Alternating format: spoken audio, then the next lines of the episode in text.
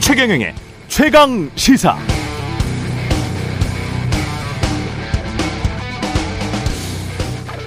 네, 세월호 참사를 보면서 우리는 그런 생각을 했습니다. 빤히 배가 가라앉고 있는 걸 보면서 대체 해경은 뭘 했던 거지? 이태원 압사 참사도 비슷한 것 같습니다. 경찰에 신고된 내역이 보도됐는데 무려 사고 나기 4시간 전부터 2시간 전에는 집중적으로 시민들이 전화를 했다는 거죠. 여기 사고 날 것 같은데 경찰이 빨리 와줘야 될 것 같다고 뭘 했을까요? 그리고 행안부 장관 경찰청장은 그날 당일에 이런 신고 내역을 언제 보고받고 언제부터 이런 사실을 알고 있었을까요? 이런 사실을 알고도 애도하자 추모의 기간이다. 다른 말들은 정치적이다. 이렇게 딱지 붙이려고 했던 겁니까? 윤석열 정부가 하는 말을 국민들은 어디서부터 어디까지 믿을 수 있습니까? 이번 참사로 한국에 교환학생으로 왔던 20살 두 미국 청년들을 잃어버린 미국 지상파 NBC의 메인 뉴스도 한국 경찰의 사전 대책 없음을 강하게 비판하고 있습니다. 미국 워싱턴 포스트는 이태원 참사가 세계에서 가장 미움받는 지도자 윤석열 대통령에게 시험대가 됐다고 썼네요. 워싱턴 포스트도 세월호 참사 이후 박근혜 대통령과 윤석열 대통령을 비교했습니다. 네, 안녕하십니까. 11월 2일 세상에 이익이 되는 방송 최경련의 최강시사 출발합니다. 저는 KBS 최경련 기자고요. 최경련의 최강시사 유튜브에 검색하시면 실시간 방송 보실 수 있습니다. 문자 참여는 짧은 문자 50원, 긴 문자 100원이 드는 샵9730 또는 유튜브 무료 콩어플 많은 이용 부탁드리고요. 오늘 최강시사 이태원 참사 온 국민 충격 계속 더해주고 있는데요. 구조 활동을 하는 분들의 고통은 상상하기 힘들 것 같습니다. 35년 베테랑 구조대장에게 이야기 들어보고요. 경찰 부실 대응이 드러나면서 국민 공분이 커지고 있는데요. 관련해서 경찰 출신인 국민의힘 권은희 의원 만나보겠습니다.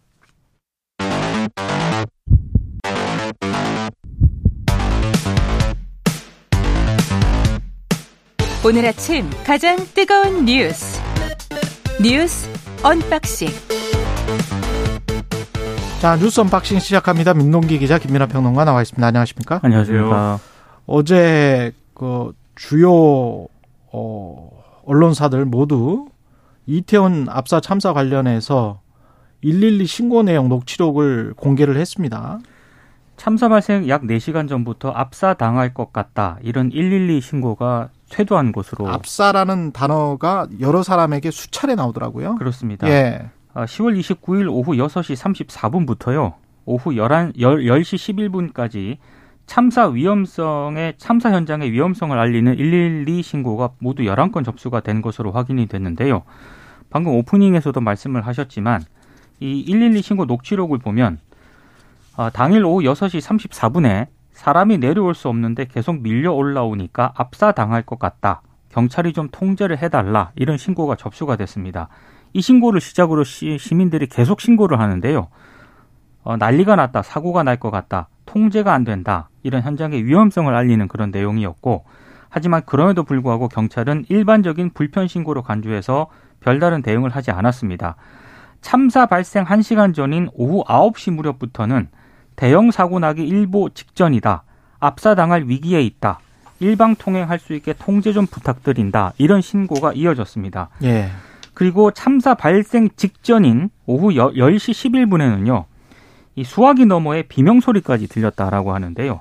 아, 그럼에도 경찰은 오후 10시 15분 사고 신고를 접한 소방보다 현장에 늦게 출동을 했습니다. 아, 이 신고된 11건 가운데 압사라는 단어가 총 13번 등장을 하거든요.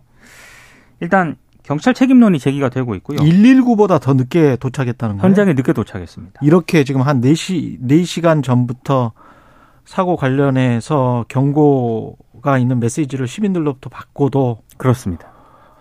경찰 책임론이 제기가 되고 있고 경찰 관할하는 행정안전부는 물론이고 정부 역시 책임을 피하기가 어렵게 됐습니다. 특히 신고를 접수한 경찰이 왜 제대로 대응을 하지 않았는지, 신고 내용을 어디까지 보고를 했는지, 이 보고를 받은 책임자는 그럼 어떤 지시라든가 대처를 했는지 이런 것들이 경찰의 감찰 수사로 규명이 돼야 될 것 같습니다.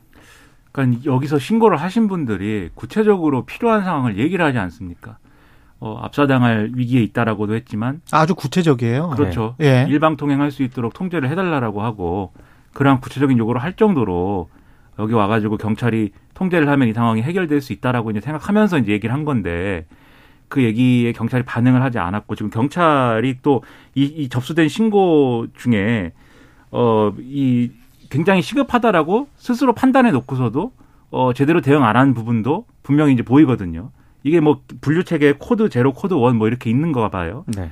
근데 이제 굉장히 심각한 상황이다. code zero code one 이렇게 분류한 것도 제대로 대응 안 했다라는 거 아니겠습니까? 그러니까 그 현장에 이태원 참사 그 현장에 사람들이 굉장히 많이 있고 그 많이 있다 보니까 어떤 사람이 불편함을 느껴서 그 사람에게 현장 출동하거나 또 이렇게 얘기를 해서 불편한데 그쪽으로 가지 마시라 뭐 이 정도 얘기하고 끝냈다는 거예요. 그럼 이렇게 대응을 했으면 누가 이것을 제대로 대응했다고 하겠습니까? 대단히 이 처음부터 끝까지 이 상황에 대해서 아니한, 아니한 대처를 했구나. 그거를 계속 이런 것들을 통해서 지속적으로 확인할 수밖에 없는 그런 상황인 거죠. 그럼 저는 이해가 안 되는 게 사전에 배치된 경찰 인력이 137명이 있었다는 거 아니에요? 네. 그러면 그 중에서 마약 단속 이 반원을 빼놓고라고 하더라도 한 60여 명, 70여 명 있을 거 아닙니까? 그러면 시민 한 명이 그 갸냘픈 목소리로 외치는 것만으로 해도 어느 정도 질서 정리가 됐었다는 거잖아요. 그렇습니다. 현장에서. 그러면 경찰이 정복을 입은 경찰이 몇 명이 와서 관련해서 정 안 되면 정 안 되면 공포탄이라도 한 방 쐈으면 그런 순간적으로 멈췄을 거 아니에요, 뭔가가. 그러니까 이제 경찰 조직의 특성상 예. 어떤 상황에 대처하기 위해서는 이른바 그 컨트롤 타워 있지 않습니까? 그렇죠. 지휘부에서 어떤 지시가 내려와야 움직이는 그런 조직이거든요. 아니 그러면 이게 이런 사고가 날 것 같다는 신고를 받았으면 그 현장에 있는 경찰들한테는 연락을 안 합니까? 그러니까 어제 출동을 안 한 것도 출동하고 뭐 사건 종결한 것도 이상하지만 연락을 했는지 안 했는지도 모르겠어요. 어제 KBS에서도 보도를 했던데 예. 그 참사 현장 당일에 한 경찰관 한 분이 이쪽으로 오시면 안 된다. 거의 목이 쉰 상태로까지 이렇게 혼자서 이렇게 나름 이렇게 고군분투하는 그런 모습이 있습니다. 예. 근데 분명히 그 경찰이었거든요. 그렇죠. 그러면 그 경찰이 본인이 소속된 어떤 그런 곳이나 예. 다른 그 본인의 어떤 그 뭐 다른 어떤 지원 요청을 저는 반드시 했을 거라고 생각을 하거든요.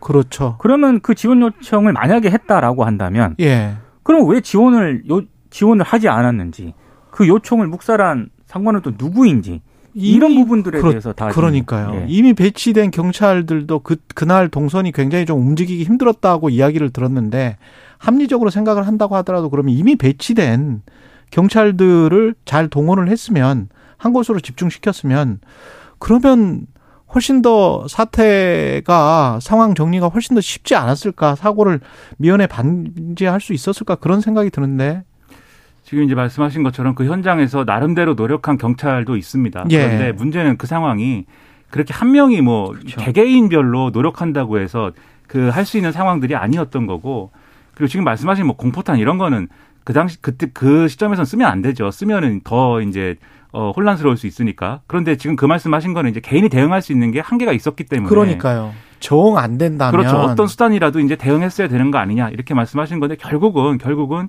이 지휘 책임의 문제인 것이죠. 그럼 지휘 책임의 문제가 예를 들면은 그 지휘 책 지휘가 안 된 거의 책임이 예를 들면 파출소의 책임이 아니지 않습니까? 그렇죠. 최소한 용산 경찰서 그리고 최소한 그 위에 있는 서울청까지 봐야 되는 것이기 때문에 그래서 뭐 얘기하시겠지만 이제 어제 윤희근 경찰청장이 이 문제에 대해서 사과를 하면서 감찰 얘기를 했거든요.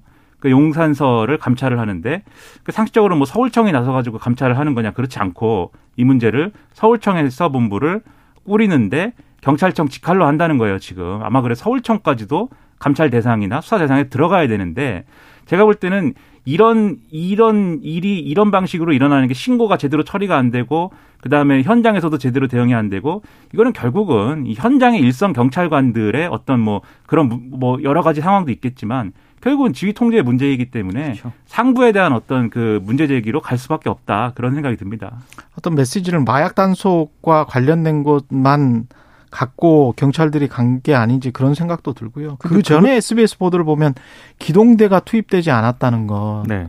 그것도 지금 좀 이상해요. 이게 경찰청 전체로 충분히 대응을 했었어야 되는 10만 명 정도가 근데 그러면 그 정도의 군중이면 오늘 동아일보 보도를 보면은요. 예. 용산 경찰서에서 안전 사고가 우려된다는 보고서를 작성을 해서 이걸 경찰 내부에 공유했다고 하거든요. 이미 근데 이 공유한 시점이 예. 10월 26일입니다. 참사 발생 사흘 전입니다. 10월 29일이었잖아요. 토요일이. 그렇죠? 그러니까 용산 경찰서가 안전 사고가 우려된다는 보고서를 본인들이 작성을 했고 이걸 경찰 내부에 공유까지 했거든요. 그냥 더 이해가 안 가는 거죠. 왜냐하면 당일에 시민들이 이렇게 위급하게 신고를 했다면 음. 이미 그 정도 보고서를 작성하고 있었다라고 한다면 적극적으로 대처를 했어야 되는 게 맞는 거죠. 그리고 경찰이 그 대처를 할 수 있도록 준비가 돼 있었어야죠. 그렇죠. 그러니까요. 반반의 준비가 돼 있었어야 되고 이미 사흘 전에 그리고 경찰 책임이 분명히 크고 경찰이 책임져야 되는데 전 거기에 더해서 이게 사전에 준비가 잘 됐으려면은 용산구청하고 서울시가 여기에 대해서 제대로 경찰하고 협의를 해서 준비를 이전에 다 했었어야 돼요. 맞습니다. 그러니까 그냥 경찰이 예를 들면은 뭐 일상적으로 대응하고 있는 상황에서 이태원에서 이렇게 뭐 이 신고가 들어왔다라는 거에서 대응하지 못했다라는 것에서 끝나는 문제가 아니라 그 신고가 들어왔을 때 바로 대응할 수 있도록 하는 준비를 하는 것은 당연히 치안을 책임지는 경찰의 책임이기도 하지만 그런 것들을 요구하고 요청하고 사전에 협의를 통해서 어떤 상황이 예정 이 저 예상되기 때문에 경찰이 이런 역할을 해줘야 된다라고 하는 그런 얘기들을 같이 했어야 되는 거거든요. 예. 근데 그런 것들은 얘기를 과연 했느냐.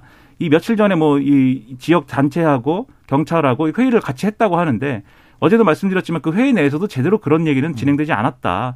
결과적으로는 이것에 대해서 총체적으로 서울시, 용산구 그리고 경찰 다 책임을 피할 수가 없는 상황이라는 게 이 단면을 통해서 드러나는 드러나는 것이죠. 근데 일선 경찰 직무 감찰을 지시하는 자 유- 윤희근 경찰청장 기자회견에 나와서 이상민 장관 그동안의 한 언행이나 행태를 보면 뭐 사과도 안 하고 계속 뭉개했던 거 아니에요? 맞습니다. 예. 어제야 이제 사과를 했습니까? 이게 녹취록이 공개가 됐기 때문에 사과를 한 건지 음. 아니면 여론이 심상치 않다고 사과를 한 건지 모르겠습니다만 사과를 하긴 했는데요. 본인들 직무감찰은 누가 합니까? 그렇죠. 언론들의 평가는 뒤늦은 사과, 떠밀리기식 사과다라는 평가를 내리고 있고요.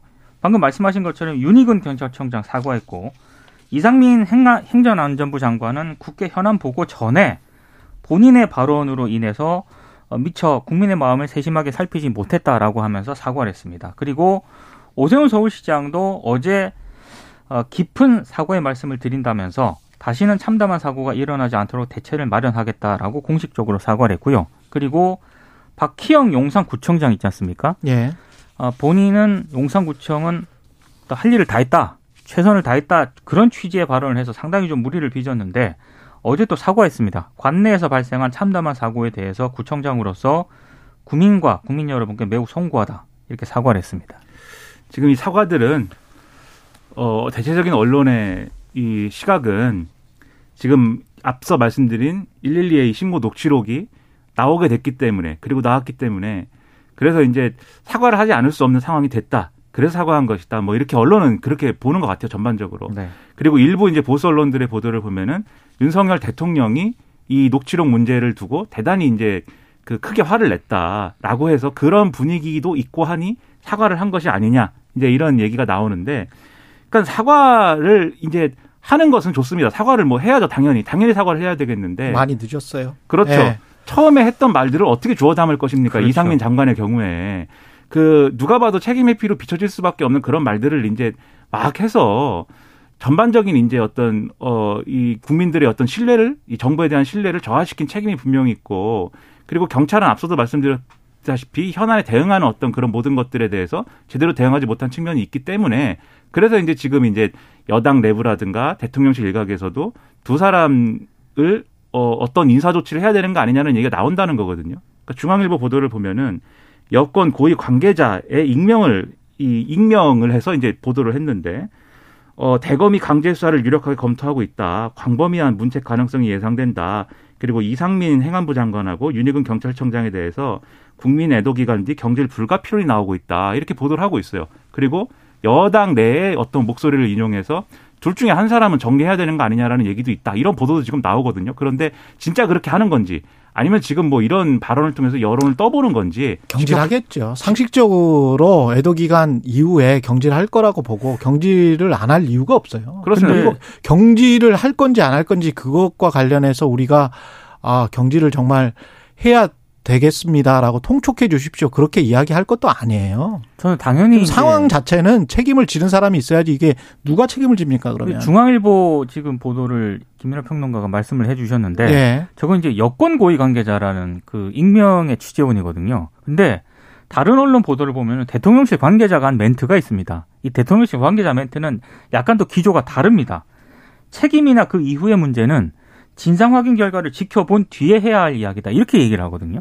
분명히 여권의 기류하고 용산의 기류는 또 다른 것 같습니다. 그래서 어제 이제 어 대통령실도 뭐 뒤에 얘기하겠지만은 여러 가지 얘기를 또 한 걸 보면은 전반적으로 이 문제에 대해서 엄정하게 대응하겠다라는 것인지 지금 이제 그 의문이 있다는 거예요. 그래서 사실 지금 최경 기자님 말씀하신 것처럼 뭐 경질 하느냐 마느냐를 두고 뭐 이렇게 어 뭐 그걸 가지고 찬반 논란 이런 게 아니라 그렇죠. 그게 어떤 정부의 태도를 보여준다는 거예요. 어떻게 할 것이냐에 대해서. 음. 그리고 그 태도라는 것은 결국은 국민의 신뢰를 어, 모으는 방식으로 돼야 되는 것이기 때문에 그 부분에서 엄정하게 대응할 필요가 있다라는 말씀을 드리는 겁니다. 어제 SBS 단독 보도에 경찰청이 10월 31일에 정책 참고 자료라는 것을 이미 발, 발표를 했다. 그러니까 그 내부에서 지금 돌았다는 건데 특별 취급 제가 지금 가지고 있습니다. 본 문건은 대외 공개 수신처에서 타 기관으로의 재전파 복사 등을 할 수 없습니다. 해서 대비 자료고요. 경찰청에서 10월 31일에 만든 건데 목차를 보면 첫 번째가 이 SBS 어제 보도, 보도 내용입니다. 이, 오늘 아침에 KBS도 같이 보도를 했습니다. 이태원 사고 관련해서 정부 부담 요임에 관심 필요 해서 첫 번째가 빠른 사고 수습을 위해서 보상금 관련 갈등 관리 필요. 돈 걱정부터 하고 있는 거예요. 그러니까 그게 상당히 방금 말씀하신 내용의 어떤 적절성 여부와 함께요. 예. 다른 그런 내용들을 보면은 이거는 사찰인가? 이게 의심이 될 그런 그다음에 이제 있습니다. 제일 중요한 게 그다음에 중요한 게 여론을 맞습니다. 살피는 거예요. 예. 그러면서 여론 살피면서 이 사건을 스스로 그냥 세월호와 비교를 하고 있어요. 그러면서 그렇게 되지 않도록 하기 위한 여론 동향 살피고 그다음에 진보 단체, 보수 단체 살피고 있습니다. 경찰청에서 낸 문건 정책 참고 자료라고 이게 경찰청장에게는 당연히 갔을 거고 행안부 장관, 대통령실 어디까지 갔을까요?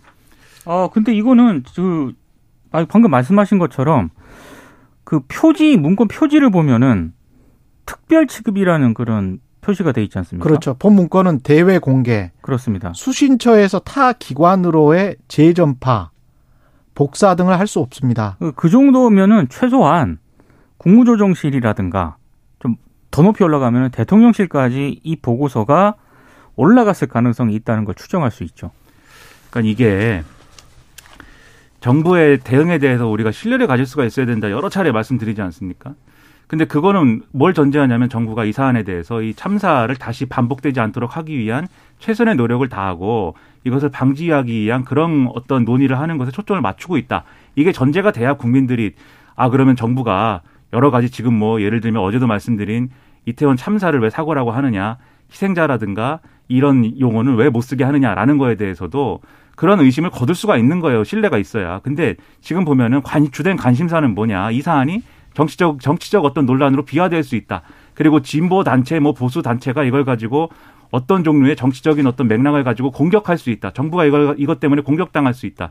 지금 보상금 문제에도 이제 먼저 얘기했다. 돈부터 관심을 가졌다라고 최경영 기자가 말씀하시지만 그 보고 이, 이 정책 뭐 참고 자료의 내용을 정확히 보면은 그것 때문에 갈등이 불거질 수 있다. 이렇게 접근을 하고 있어요. 그러니까 그렇습니다. 예. 그러니까 이것 때문에 정부가 공격받게 바- 받을 수 있기 때문에 꼬투리를 잡히지 말자. 이런 보고서를 쓰는 거예요. 경찰이 정보 맞습니다. 경찰들이. 예. 그리고 이런 보고서를 대- 저는 추정하기로 SBS도 그렇게 보도했고 지금 민 기자님 말씀하셨지만 대통령실 보고 용도 일 가능성이 높죠. 이런 이게 정책 참고 자료인데 정책 참고를 이걸 누가 참고를 합니까? 왜냐하면 진보 성향 단체가 정부를 압박할 계획이라는 내용과 함께 SBS 보도 내용입니다. 정부 책임론이 부각될 조짐이 있다는 내용도 담겨 있는 것으로 확인됐다. 이게 지금 SBS의 MC 멘트, 앵커 멘트입니다. 그리고 이 내용을 보도 내용을 보면은 그 이른바 진보 단체가 아주 불순한 생각을 하고 있다는 거예요. 정권을 공격할 의도를 가지고. 예. 그리고 보수 단체도 뭐 황당한 음모론을 막 얘기를 합니다. 그러면 그런 거를 막 그러면서 맞불 집회 이야기도 맞습니다. 나오죠. 예. 그렇죠. 그런 내용에 대해서 보고를 받는 정권 핵심부의 입장은 뭘까요? 그러면 저는 이런 부분이 걱정이 되는 거예요. 만약에 이 보고를 받고 아 정말 큰일이다. 이거에 대해서 꼬투리 잡히지 않기 위해 노력해야 된다. 이런 반응이었으면 그건 매우 부적절하고 그게 아니라 경찰에게 이런 보고 하지 마라. 최소한 뭐 어디에 뭐 이 단체가 집회를 준비하고 있다든지 예정이라든지 이런 거는 보고할 수 있지만 정부를 공격하려고 한다. 뭐 이게 이게 말이 됩니까? 이런 내용의 근데 보고가. 유의미하게 봐야 될 게 실제로 정부에서 보상 문제를 아주 구체적인 액수와 함께 처음부터 바로 제시한 거. 언급을 했고요. 예. 그 여기 보면 세월호 참사와 비교했다고 하지 않았습니까? 예. 그 비교를 하면서 대통령 보고 시각, 지시 사항 등을 분초 단위로 확인하면서 집무실 이전에 따른 관전 문제와 연계해서 미흡점을 찾으려는 시도도 이어질 것이다. 이런 부분이 있지 않습니까? 근데 실제로 대통령실에서 윤석열 대통령이 그때 어떤 어떤 몇십 몇번 뭐를 했다. 음. 이런 부분을 공개를 했거든요. 그러니까 이 보고서가 영향을 미쳤는지 안 미쳤는지를 좀 그런 점에서 좀 유추해 볼수 이렇게 보면은 국무총리실에서 10월 29일에 나온 첫 번째 보도자료인지 첫 번째 보도자료일 거예요.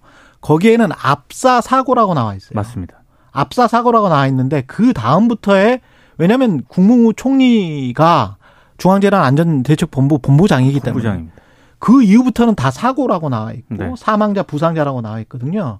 그러니까 통일이 돼버린 거예요. 29일 이후부터는 그리고 지금 각종 분향소에도 정부가 만든 분향소에도 사고라고 돼 있죠. 이태원 사고 분향소 이렇게 돼 있죠. 희생자라는 말이 없어요. 어제 한덕수 총리가 외신 기자들하고 예. 그 간담회를 가졌는데 거기서도 사고라고 돼 있었고요. 예. 인시던트라고 돼 있고 외신 기자들은 참사라고 질문을 하고 한덕수 총리는 사고라고 답변을 하고 심지어는 주한 미 대사관 홈페이지를 가봤는데요. 거기에도 희생자라고 돼 있고 참사 참사라고 돼 있습니다.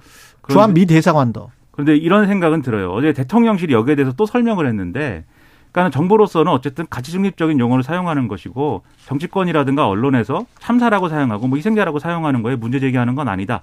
이렇게 얘기를 했는데 저는 백보 양보해서 그 말이 맞다고 해도 정부 입장에서 가치 중립적 용어를 쓸 필요가 있어서 지침을 통일한 것이다. 이게 맞다고 해도 그것에 신뢰를 가지려면 다른 부분에 있어서는 그러면 이 용어와 관련돼서는 정말 그렇다 하더라도 다른 거에 있어서는 정부가 최선을 다하고 정부가 이 문제에 대해서 정말 해결하려고 노력하는 모습에 대해서 우리가 믿음을 가질 수 있어야 된다는 겁니다. 근데 지금 이 정보 아까 뭡니까 정책 참고 자료의 문제도 참고. 그렇고 예. 지금 여러 가지로 이상민 행안부 장관의 발언도 그렇고 이런 태도들이 신뢰를 가지지 못하게 하는 것이고 그러면 당연히 그 다음에 우리 의문을 가질 수밖에 없는 건 왜 이런 용어의 어떤 수위를 낮춰가지고 왜 이 사건을 축소하려는 듯이 그렇게 비춰지게 하느냐 이거를 물을 수밖에 없는 거거든요. 심지어 리본을 리본의 근조라고 써, 써 있는 리본이 이 구비가 돼 있는데 일선 행정기관에 그 글자가 뒤로 쓰라 뒤로 쓰라고 했다며요. 글자가 네. 써, 있- 써 있는 게 아닌 리본을 폐용하라고 그래가지고 그냥 글자가 없는 리본 준비하느라고 난리가 났었다는 거 아닙니까? 그게 논란이 되니까 다시 글자가 있어서 상관없다 지금 바꿨다는 건데 이런 이런 게 그냥 다른 맥락이 없으면은 어떤 해프닝처럼 해석할 수 있지만 다른 맥락들이 지금 있단 말이에요. 그러면 국민들이 어떻게 정부 대처에 대해서 이런 식으로 하는데 신뢰를 가집니까? 어제 한덕수 국무총리 그 외신 기자들과 기자회견 가졌는데 거기에서도 외신 기자들이 집중적으로 물어봤어요. 그러면 누구 책임이냐 도대체? 네. 예. 그 질문에 대한 답변이 논란을 좀 빚었는데요. 예. 원래 그 통역기에 문제가 생겼습니다. 음. 그래서 원래 질문을 했던 사람 그 기자는 외신 기자는 누구의 잘못도 아닌 것 같은 이런 상황에서 한국 정부의 책임과 시작의 끝은 도대체 어디이냐 이걸 아마 본인이 한국으로 다시 질문을 하거든요. 예. 근데 여기에 대해서 이제 한덕수 총리는 뭐 주체자가 좀 더 분명하면 그런 문제들이 좀 더 체계적 효과적으로 이끌어질 수가 있다고 생각을 합니다만 현재 대한민국이 갖고 있는 crowd management 그러니까 인파 관리에 대한 현실적 제도적 개선점이 있다 이렇게 답을 하는데 그러면서 그 뒤에 통역 관련해서 문제가 있어서 죄송하다는 공지가 나왔거든요. 예. 그 공지가 나온 후에 한덕수 총리가 이렇게 잘 안 들리는 것에 책임져야 할 사람의 첫 번째와 마지막 책임은 뭔가요라고 얘기를 하면서 웃습니다. 이건 이제 농담이라고 얘기를 했는데 제가 그 라이브로 지켜보고 있었거든요. 예. 참담하더라고요. 그 기자, 기자 질문이 정부 책임의 시작과 끝은 어딥니까? 그게 그렇죠. 내 질문이다라고 맞습니다. 물었는데 거기에 대해서 통역 실패의 채- 처, 이 처음과 끝은 어딜까요?라고 답을 했다는 것은 그러니까 총리가 이런 답을 하면서 뭐 농담을 했다도 그것도 문제가 될 수 있지만 속으로는 기술적인 문제, 뭐 기계의 문제, 사람의 잘못은 아닌 거 그렇게 생각하고 있는 거 아닙니까? 그러니까 이게 농담인 것도 문제지만 이 농담의 내용이 정부 책임의 시작과 끝을 묻는 방식에 대해서 불편함을 지금 토로한 그렇죠. 것이잖아요. 근데 그 외신 기자들은 지금 이 이태원 이 참사의 희생자 중에 해외에 이, 이- 이 국적을 가진 분들이 있기 때문에 더 이제 외신 기자들 입장에서는 더 정확하게 취재하고 더 날카로운 어떤 질문을 던지기 위해서 이 자리를 요구한 거고 그래서 예정이 없던 자리를 막 만든 거거든요. 그럼 그 자리에서 당연히 총리가 성심성의껏 답을 하는 태도를 보여줘야 그래야 사실은 한국을 좋아하고 사랑해서 한국을 방문하거나 또는 교환학생으로 오거나 유학으로 와서 거기서 사고를 당한 분들의 음. 입장이 대변이 되는 것이지 저는 참 여러모로 이 총체적으로 너무 아쉬운 부분이 많고 걱정이 너무 크고 예. 너무 실망스럽습니다. 뉴스 unboxing 민동기 기자 김민아 평론가였습니다. 고맙습니다. 고맙습니다. KBS 1라디오 최경영의 최강시사 듣고 계신 지금 시각 7시 46분입니다. 앞쪽 가까이 오셔서 번호하시겠습니다. 일동, 묵력, 제가 이태원에 있었기도 하고 사람이 진짜 많았고 그냥 거의 물 밀듯 떠내려가는 식으로 사람이. 이동을 했어요. 저들을 포함해서 그러고 지하철역에 도달하고 있는데 길목에도 차들이 아예 진입도 못하고 나가지도 못해서 계속 막혀 있었고 제 동생들이었고 얼마나 같이 즐기고 싶었을까 미안하고 짧은 기간 웃다가 행복하게 갔으면 좋았을 텐데 너무 아쉽고 누구보다 편안하게 행복하게 잘 지냈으면 좋겠어. 저희 아들, 딸 나이죠. 너무 미안해요. 사고 당하신 분들이 저랑 같은 나이대고 하니까 집에 들어가니까 엄마가 안아줬는데 친구들도 원래 뭐 모임 같은 것도 좀 자제하는 분위기고 이 친구들 위해서 되게 생각하고 지내는 친구들이 많은 것 같아요. 전 돌봄 노동자거든요. 근데 일하다가 도저히 있을 수가 없어서 왔어요. 등- 그냥 있을 수가 없어서.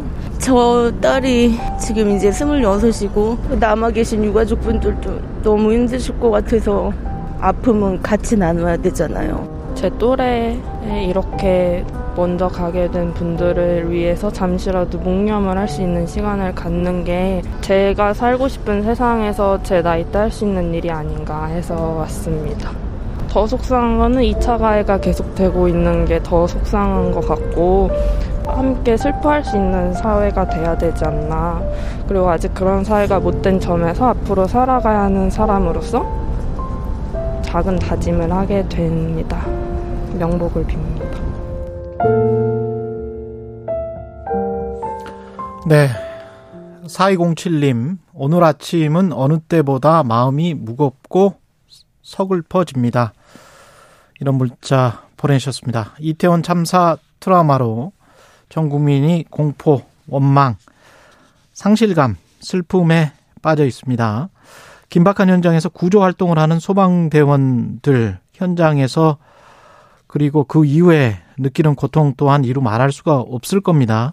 삼풍백화점 성수대교 붕괴 현장에서 구조에 힘쓰셨던 경광숙 전 구조대장 연결돼 있습니다. 안녕하세요. 예, 안녕하세요. 국가화재 평가원의 경광숙입니다. 예. 지금은 이제 국가화재평가원에 계시는군요. 네, 비상대응 체계 구축에 대한 진단 업무를 하고 있습니다. 이번 사고 참사는 어떻게 보셨어요? 먼저 운명을 달리하신 희생자분들의 명복을 빌어드리며 유가족분들에게 심심한 위로의 말씀을 올리겠습니다. 저는 이번 사고가 국가 행정력의 대응 소홀로 발생한 어처구니 없는 사고라고 생각을 하고 있습니다. 국가 행정력의 대응 소홀로 인한 어처구니 없는 사고다. 어떤 점에서 그렇습니까?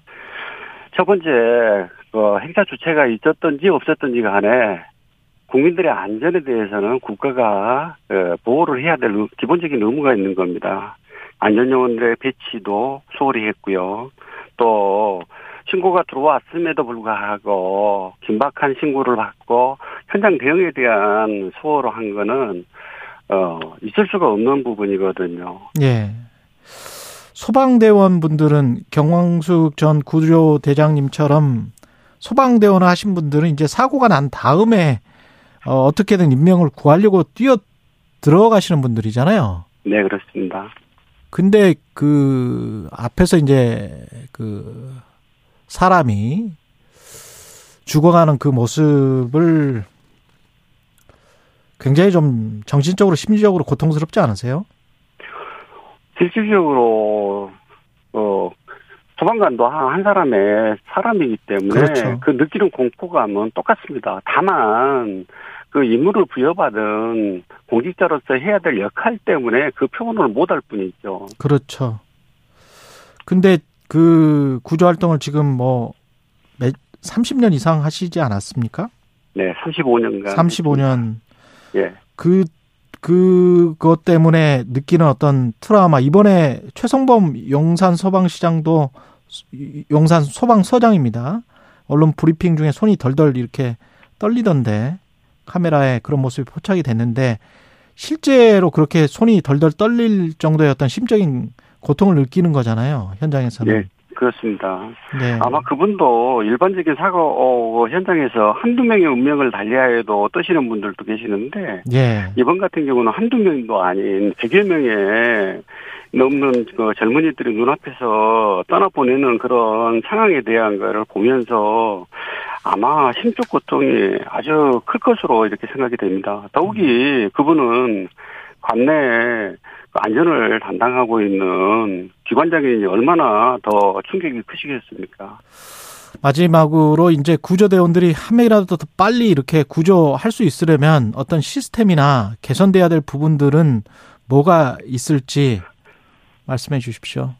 이번 같은 경우는 어떤 뭐 대응 특히 압사 사고에 대한 그렇죠. 대응 매뉴얼은 지금 네. 현재로서는 없는 걸로 알고 있습니다. 어, 그 압사 사고 자체가 선택을 할 수 있는 게 아니고 위에서부터 예 이렇게 한 그렇죠. 분씩 한 분씩 이렇게 구조를 해야 되는 상황이기 때문에 그렇습니다. 사전에 대비를 했었어야 됐다. 대응으로서는 너무 시간이 실질적으로 이 그 사고는 사전에 예방 요원들을 배치를 했더라면 사고 자체가 발생할 시 할 수가 없다. 없었고 하지도 않습니다. 그러는데 알겠습니다. 사고가 여기까지 일어난 다음에 예. 대응하는 거는 아니라고 경광숙 보겠습니다. 전 구조대장이었습니다.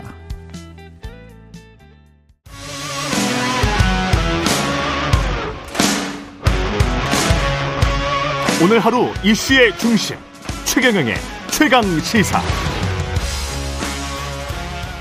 네. 이태원 참사 신고 녹취록 전문이 어제 공개되면서 경찰의 부실 대응이 도마 위에 올랐습니다. 결국 경찰청장, 행안부 장관 사과했는데요. 관련해서 경찰 출신이시죠. 국민의힘 권은희 의원 연결돼 있습니다. 안녕하세요. 네, 안녕하십니까. 예, 비통하심, 비통한 마음이실 텐데 네. 가장 아쉬웠던 부분은 뭘까요? 어, 이 29일 이 이태원 상황과 관련해서는 제한된 장소에 다중이 밀집해서 극도의 혼잡 상황이 될 것이라는 예측이 예, 충분히 이 가능한 상황이었고 실제 그렇게 예측이 됐었었고요. 그렇다고 한다라면 이런 극도의 혼잡 상황에 대해 대비해서 경찰은 혼잡 대비 경비 계획이 이 수립이 됐었어야 했고요. 네. 그리고 행안부 장관 주재로 어 지방자치단체의 어, 장 지방자치단체에서는 어 혼잡 대비 안전 음 계획이 수립이 됐었어야 하는데 이런 사전적인 대비 계획이 전무했었다라는 점이 가장 큰 문제라고 보고 있습니다. 지금 놀라운 거는 동아일보 보도에 따르면 26일에 네. 이미 정부가 그런 상황을 인지를 하고 문서까지 만들었단 말이죠. 네. 그리고 당일에 우리가 IT 인프라 강국이기 때문에 실시간 네. 모니터링을 할 수 있는 거의 모든 시스템이 다 갖춰져 있는 상황이고 네. 게다가 당일 6시부터 압사 당할 것 같다라는 신고 전화가 10차례 넘게 왔어요. 네. 그리고 137명이 거기에 배치가 됐다고 하는데 네. 아무리 적은 숫자라고 해도 그게 안 됐을까요? 왜 이렇게 소통이 안 되고 왜 이렇게 아무런 수습 그때 대응을 못 했던 겁니까? 외와 관련해서는 예. 지금 그 부분이 어 이 사건이 이 일어나게 된 가장 큰 원인으로 주목돼야 되는 부분인데요. 예. 왜 대비하지 않았는지 이 부분이 가장 아, 큰 음, 규명 음, 사항이라고 보고 있습니다. 지금 그와 관련해서는 사전에 대비가 없, 전혀 없었다라는 부분에 대해서 뒤늦게 예, 이제 참사 발생 이후에 예, 행안부 장관이나 경찰청장이 어, 변명과 해명 그리고 어, 떠넘기기로 급급하고 있는데요. 그리고 그 가장 큰 변명과 해명이 제도적인 문제였다 이렇게 이야기를 하고 있습니다. 예. 그런데 제도는 다 갖추어져 있습니다. 아, 경찰관 직무집행법 5조에 따르면은요. 예. 극도의 혼잡에서 경찰은 위험 방지 조치를 하도록 되어 있고요. 그리고 재난 및 안전관리 기본법은 행안부 장관은 사고로부터 국민의 안전을 보호하도록 하고 있고 이를 위해서 어, 지자체장을 총괄 조정하도록 하는 그런 어, 법률적인 예, 제도적인 뒷받침이 다 되어 있는 상황입니다. 그런데 문제는 이런 직무를 수행하지 않았다라는 거에 문제가 있는 부분이고 이고요. 왜 도대체 이걸 하지 않았는지 이 부분을 예, 규명해야 될 사안이라고 보고 있습니다. 그러면 사고가 난 다음에 정부나 정부 유관기관 전문가들이 주장했던 뭐 법적 미비 주체가 없기 때문에 책임질 주체도 없다. 행사 주체가 없기 때문에 뭐 이런 거는 말장난에 지나지 않았던 겁니까 그러면? 그거는 다 변명, 음, 회피에 불과한 상황이고요.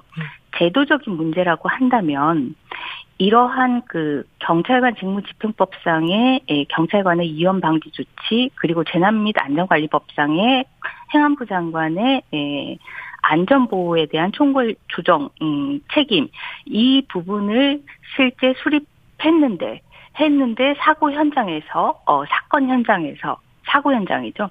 그 이러한 그 조치에 응하지 않을 경우 응하지 않을 경우 이 응하지 않은 부분에 대해서 어떠한 강제력을 수반할 수 있을 것이냐 음. 이것에 대한 그 어, 법률적인 음, 부분은 없습니다. 그것이 이 제도적인 문제라고 볼 수 있는데요. 지금 이 이태원 음, 참사의 경우에는 경찰과 행안부 장관이 위험 방지와 사고 방지 이 조치를 했는데 그에 응하지 않아서 발생한 것이 아니라 예. 그러한 안전 조치가 전혀 없었다라는 것이 문제였기 때문에요. 전혀 이 없었다. 예, 예. 이 사안을 어 제도적인 문제로 회피해 예, 가려고 해서는 안 되는 음, 사, 사안입니다. 그러면 26일부터 뻔히 알고 문서까지 있었는데도 제대로 뭐 전혀 하지 않았다. 대비를. 네. 그럼 그 다음에 그날 당일 29일 뭐 저녁 6시부터 한 11차례 정도 신고가 들어갔는데 네. 그때는 왜 즉각 대응을 하지 않았죠?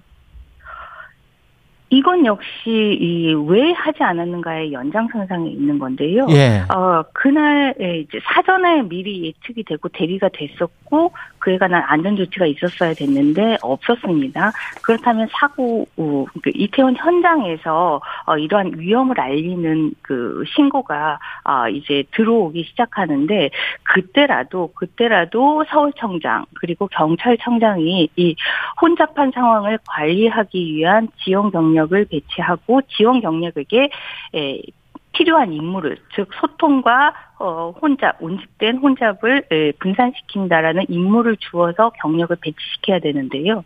그러한 그 혼잡 상황 관리라는 부분이 전혀 없었고 어 이- 그러한 혼잡 상황 관리라는 부분이 그 조치가 나타난 거는 30일 자정이 넘어서야 그렇죠. 아, 그러한 상황이 이, 나타났고요. 그때는 이미 이 대비가 아닌 예, 대응의 대응이죠. 예, 예, 대응의 상황에 진입한 것으로 어, 때늦은 상황입니다. 그러니까 소방 당국보다도 119보다도 경찰이 더 늦게 왔다는 거 아니에요. 그러면 네. 이미 이제 어 많은 분들이 돌아가시고 난 다음인데 그때 네. 와서 뭘 어떻게 할 수는 없는 거잖아요.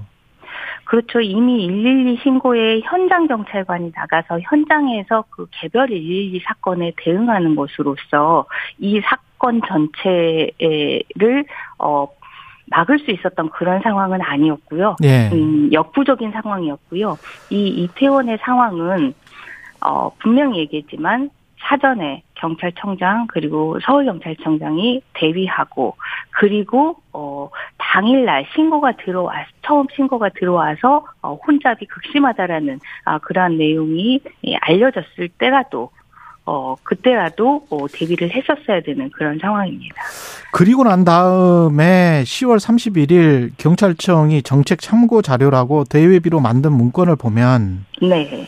이태원 사고 관련 정부 부담 요인에 관심 필요 이게 첫 번째 목차고 결국은 여론과 가장 먼저는 보상금 관련 갈등 관리 필요 네. 그 다음에는 이제 여론의 동향을 살피는 거거든요. 그- 이게 이런 거를 보통 경찰청에서 이런 대형 참사가 벌어지면 어 이런 자료를 만듭니까? 있을 수 없는 자료인 거죠. 경찰관 예. 직무집행법에 따르더라도 어, 정보를 수집하는 활동은 그 목적에 있어서 범죄의 예방이나 아, 요인의 경우 같은 어, 그러한 경찰에게 주어진 직무를 수행하기 위해 필요한 한도 내에서 정보를 수집할 수 있도록 이렇게 되어 있는데요. 예. 지금 얘기한 정보는 그런 경찰이 국민 생명과 신체를 보호하기 위한 어, 그러한 그 활동 을 위한 정보 수집이 전혀 아니지 않습니까? 예. 이거는 순전히 이 그 어.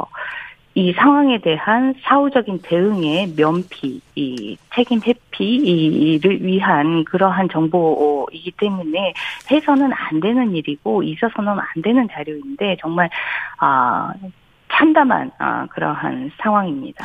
목차를 보면 1, 2, 3이 이태원 네. 사고 관련 정부 부담 요인에 관심 필요, 부담 요인이라는 거는 아까 경제적인 그런 것들. 2는 이태원 사고 관련 주요 단체 등 반발 분위기. 3이 이태원 사고 관련 온라인 특이 여론. 그리고 난 다음에 오프라인에 에, KBS나 MBC까지 언급이 된단 말이죠. 과거 네. 그 KBS 보도국장에게 해경 비난 보도 자제를 요청한 녹취록이 공개되면서 방송법 위반 형사처벌 받았다. 뭐 이런 내용까지 다 여기 안에 있어요. 네. 이걸 누구한테 보고를 합니까? 이걸 만들어서 보통 이런 거를 만들면 관련해서 어, 전파선이 어떻게 되는지는 확인을 예, 해봐야 되는 사안이지만 예. 보고된 그 정보의 예, 내용으로 봐서는 예. 이 이와 관련해서 어 책임이 있는 그 사람들에게 그 책임과 관련해서 어 어떠한 문제 제기가 될 수 있다. 어 어떠한 그 어, 대응이 이 필요할 것 같다라는 그러한 자료로 활용하기 위한 어, 음. 그러한 목적이 아니었나 싶습니다. 예.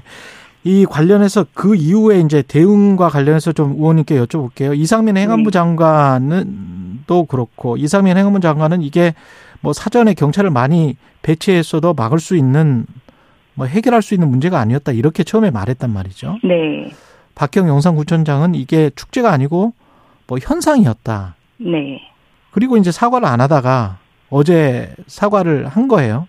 네. 오세훈 서울시장까지. 이 어떻게 생각하세요? 아 정말 그 무지와 무능이라고밖에 볼 수가 없는데요. 예. 음, 말씀드렸다시피 이 행안부 장관은 재난민 안전관리 기본법상에 국민 사고로부터 국민 안전을 보호하도록 어, 총괄하고 조정합니다. 즉 정부라고 정부의 책임이 있는 그 경찰 그리고 지금 이 이태원을 소관하는 용산구청장 그리고 서울시 이 세 단위들을 어, 모아서 어, 그 단위들의 계획을 보고 부족한 부분들을 조정하고 어, 또 총괄하는 그러한 역할을 하도록 이미 이 법에 규정이 되어 있는데 이, 이러한 부분들에 대해서 전혀 어, 사전에 예, 직무 수행을 하지 않았으면서 그러한 직무 수행과 관련해서 어, 했었어도 달라지지 않았을 것이다라는 그런 무책임한 음, 발언을 하면서 상황을 모면하려고 하, 하고 있는데요. 어, 정말 국민들이 보시기에 너무 어, 괴롭고 어, 화가 나는 그런 상황인 것 같습니다. 이 행안부 장관이나 경찰청장은 사표를 내야 된다라고 생각하십니까? 책임을 져야 된다고 생각하세요? 당연히 이와 관련해서 행안부 장관과 경찰청장은 음, 본인들의 거취에 대해서 어, 판단을 하고 있을 거라고 생각을 하는데 문제는 빨라야 한다는 겁니다. 빨라야 한다. 예, 왜냐하면 지금 그 이 참사의 진상을 규명을 하라고 대통령도 지시를 하지 않았습니까? 네. 네, 진상과 관련해서 어 사전에 대비가 없었다, 전혀 없었다, 법률에서 요구한 직무수행이 전혀 없었다. 음. 어, 도대체 왜 없었냐? 이 부분이 이 진상 규명의 핵심인데 지금 이 사전에 대비해야 될 이 책임자들이 진상규명을 하는 이러한 상황이 벌어지다 보니까 어 변명하고 회피하고 그리고 심지어 일선의 그 현장 경찰관들에게 떠넘기는 모습까지 이렇게 보이, 보이고 있지 않습니까? 그러니까요. 진상 예. 규명이 음. 제대로 어, 되지 않는 그러한 문제가 발생합니다. 그렇기 때문에 어, 본인들의 거취를 결정을 하고 빨라야 한다. 아, 이렇게 말씀을 드립니다. 관련해서 책임과 관련해서도 중앙재난안전대책본부의 본부장은 국무총리고 네. 국무총리의 보도자료를 쭉 보면 이 사건 자체를 사고 그리고 사망자 부상자로 아주 드라이하게 묘사를 하면서 국민들의 어떤 공감과는 좀 먼 듯한 태도를 계속 지금 보이고 있어 왔거든요. 네. 게다가 이제 어제 외신 기자회견을 보면 그 계속 책임 회피성 이야기를 한단 말이죠. 외신 기자들은 누가 그러면 책임을 져야 되냐 이런 사고에 관해서 그러니까 동시 통역하던 기기 음성 전송 문제와 비유를 하면서 잘 안 들리는 것에 책임져야 할 사람과 첫 번째와 마지막 책임은 뭔가 뭐 이런 식의 네. 이, 이, 이 총리는 지금 제대로 일처리를 하고 있는 겁니까? 중앙재난안전대책본부 본부장으로서? 국무총리와 관련해서 뭐 그러한 태도들이 부적절하다라는 거는 제가 말씀드리지 않아도 예. 뭐다 같이 그렇게 평가를 하실 텐데요. 근데 이, 이 국무총리가 이렇게 부적절한 대응을 하는 게 사실은 한두 번이 아니지 않습니까? 예. 어, 어, 국내에 중요한 상황이 발생할 때마다 언론을 보고 알았다라는 그러한 태도로 어, 늘 보면 모든 음, 그 사안에 대해서 어, 강 건너서 불구경하듯이 하는 그런 태도를 유지를 하고 있는데요. 어, 그러한 태도가 이번, 음, 뿐만 아니라 이분이 이 국정을 에, 대하는 태도가 늘 그랬다라고 어, 얘기를 하고 싶습니다. 예. 그 대통령 사과는 대통령실의 지금 입장 표명으로는 지금 오늘은 아닌 것 같은데 어제도 아니었고 예 언제 사과를 해야 된다고 보세요? 어, 마찬가지로 빠를수록 좋다라고 예. 어, 말씀드리고 싶습니다. 지금 뭐 이게 그 개별 112 신고의 대응이 미흡해서 어, 이 참사가 아, 발생을 한 것이다. 아, 이렇게 에, 보여지는 것이 아니라 사전에 사전에 극심한 혼잡이 이, 예측이 됐음에도 불구하고 이에 대한 대비가 전혀 없었고 그리고 어 신고들이 들어오기 시작 됐을 때라도 됐을 때라도 어 전체적인 혼잡 관리가 들어갔었어야 되는데 그러한 혼잡 관리가 들어가지 않고 여전히 이 개별 112 신고의 순찰차 에게 그 책임을 떠넘기는 예, 음. 그러한 모습이었는데요. 이 가장 중요한 부분들이 사전에 그리고 어, 신고가 들어왔을 때라도 정부 의 역할이라는 것이 없었다라는 부분이기 때문에 예, 사, 이에 대한 사과는 빠르면 빠를수록 좋다 아, 이렇게 보고 있습니다. 지금 말씀하시는 거는 일선 경찰은 결국 명령에 의해서 움직이는 것이기 때문에 관련해서 윗사람이 또 그 윗사람이 윗사람이 정확한 지시를 했다면 그러면 이런 사고 참사는 막, 막을 수 있지 않았을까 그런 말씀을 하시는 거잖아요.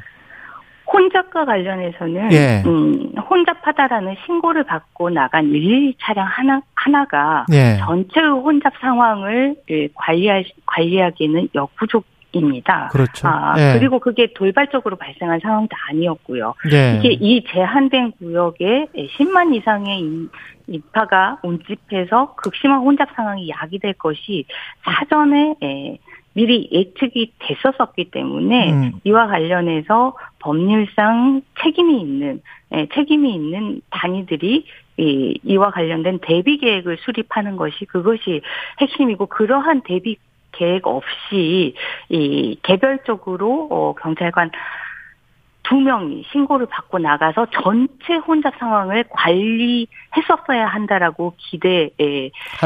안 된다 아, 이런 말씀입니다. 예. 혹시 경찰 대응 매뉴얼 중 개선해야 될 부분 마지막으로 말씀해 주세요. 이게 매뉴얼이 없었다. 그리고 어 제도적으로 주체자가 없는 부분에 대한 제도가 없었다.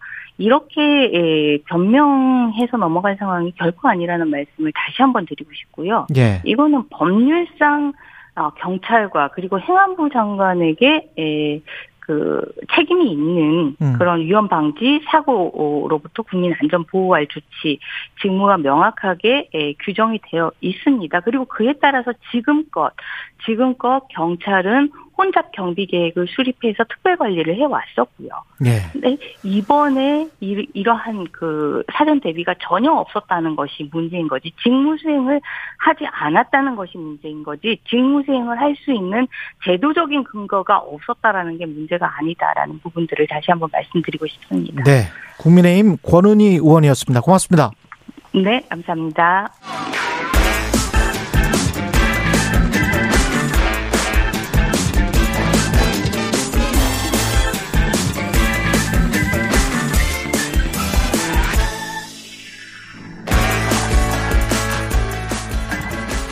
네, 한 번 더 뉴스 최경련의 최강시사 한 번 더 뉴스 진행하겠습니다. 오늘은 경향신문 박순봉 기자와 함께합니다. 안녕하십니까? 네, 안녕하세요. 예, 좀 다른 소식을 전해드리네요. 일회용품 개도 기간. 네. 예, 일회용품 개도 기간이 지금 24일부터 일회용품 사용 규제가 강화가 되는군요. 네. 가장 체감이 큰 거는 비닐봉투 사용 금지일 것 같아요. 음. 원래 큰 매장에서는 사용을 못 하셨었거든요. 예. 대형마트 생각하시면 아실 수 있을 것 같습니다. 그리고 슈퍼마켓도 규모가 크면은 원래 사용을 못 했습니다. 예. 165제곱미터 이상 한 50평 정도 넘으면은 사용을 못 했거든요. 이건 이미 2019년부터 이제 적용이 됐던 금지 조치입니다. 근데 24일부터 이 범위가 더 넓어진다라고 생각을 하시면 돼요. 그러니까 훨씬 작은 매장에서도 비닐봉투를 사용하실 수가 없게 되거든요.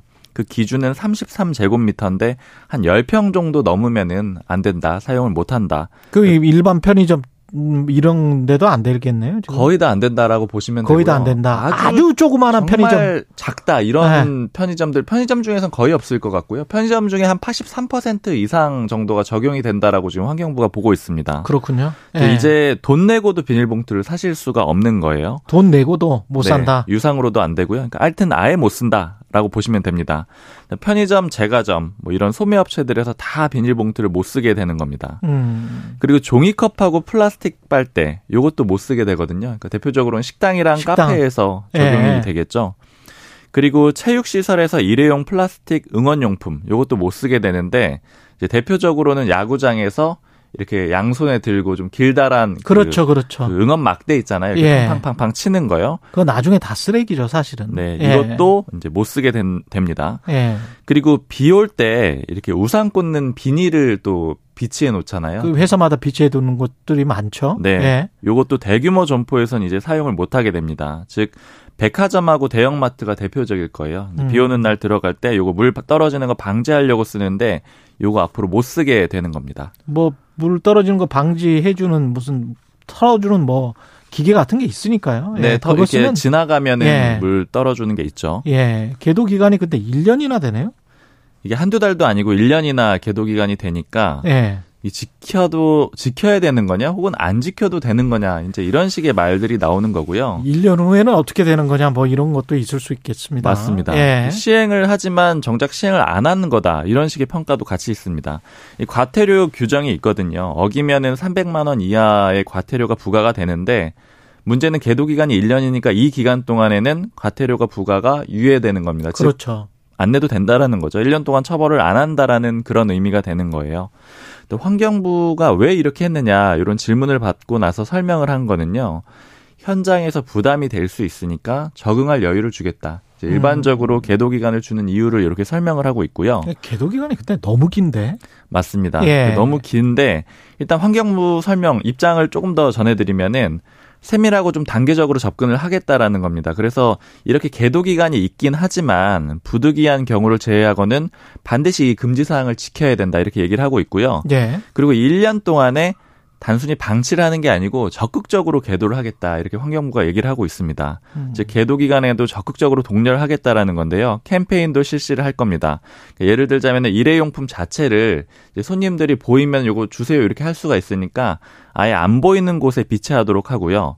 또 무인 주문기 있잖아요. 키오스크에서는 기본적으로 일- 일회용품이 제공되지 않도록 이렇게 세팅 값을 맞춰 놓게. 그러니까 이제 아. 따로 달라고 이렇게 요구하는 그런 이 옵션을 선택하지 않는 이상은 예. 기본적으로 적용이 안 되도록 제공이 안 되도록 그렇게 기본값을 설정을 하겠다라는 겁니다. 그러면 식당이나 카페를 갔을 때 종이컵이나 이런 것들이 제공이 안, 안 되는 겁니까? 이제 플라스틱 빨대가 안 되고요. 플라스틱 종이 빨대. 빨대는 요즘 종이 빨대. 쓰고 있잖아요. 그렇죠. 쓰는 매장들이. 있잖아요. 그거는 가능하고요. 컵은 컵은 안 되는 거죠. 컵은 안 되는. 거예요? 네. 그러면 우리가 무슨 이런 거를 가지고 가서 그 받아 먹는 겁니까? 어떻게 되는 거죠, 그게? 종이컵은 예. 그 종이컵하고 빨대가 안 되니까 일단은 이제 받아서 먹어야 되는데 예.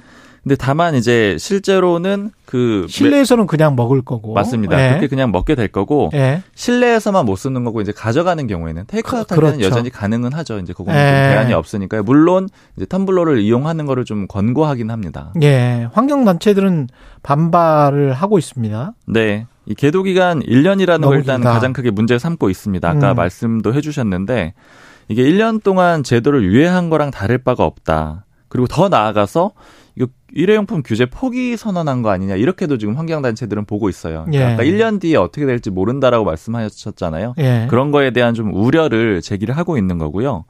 그리고 또 두 번째로 문제 삼고 있는 거는 2019년부터 환경부가 이미 일회용품 줄이기 단계별 로드맵 이런 제목으로 계획을 수립을 해놓은 상태거든요. 이미 3년 전에. 네. 예. 그럼 로드맵이 있었으니까 단계적으로 규제를 했어야 됐는데 왜 제도 시행 이전에 계도 기간을 두지 않고 이후로 뒀느냐. 그러니까 음. 이미 계획이 그렇게 오랜 기간 있었으면은 다 이미 이런 식으로 길게 계도 기간을 잡지 않도록 단계적으로 잡을 수 있었던 거 아니냐 이렇게 비판을 하고 있는 겁니다. 아무래도 뭐 산업계, 경기, 뭐 소비 진작 뭐 이런 거 신경 쓴 거 아닌가 싶기도 합니다. 그쪽에서 아무래도 좀 예. 반발도 있었을 거예요. 예. 편의점 업계는 뭐 준비를 하고 있을 거고요. 네, 이미 예. 보도로 많이 나왔는데 편의점들은 9월부터 비닐봉투 발주를 아예 안 넣었습니다. 왜냐하면 음. 과태료가 부과될 거라고 무조건 생각을 했기 때문에 이 비닐봉투 자체를 확보를 안 한 거죠. 저도 어제 편의점 본사 한 곳에 문의를 해봤는데 자기들도 예측을 할 때는 원래 환경부에서 계도 기간이 없었다라 그래요. 아, 없다고 그래요? 그렇게 얘기를 했기 때문에 예. 그걸 대비해서 준비를 해왔다라는 겁니다.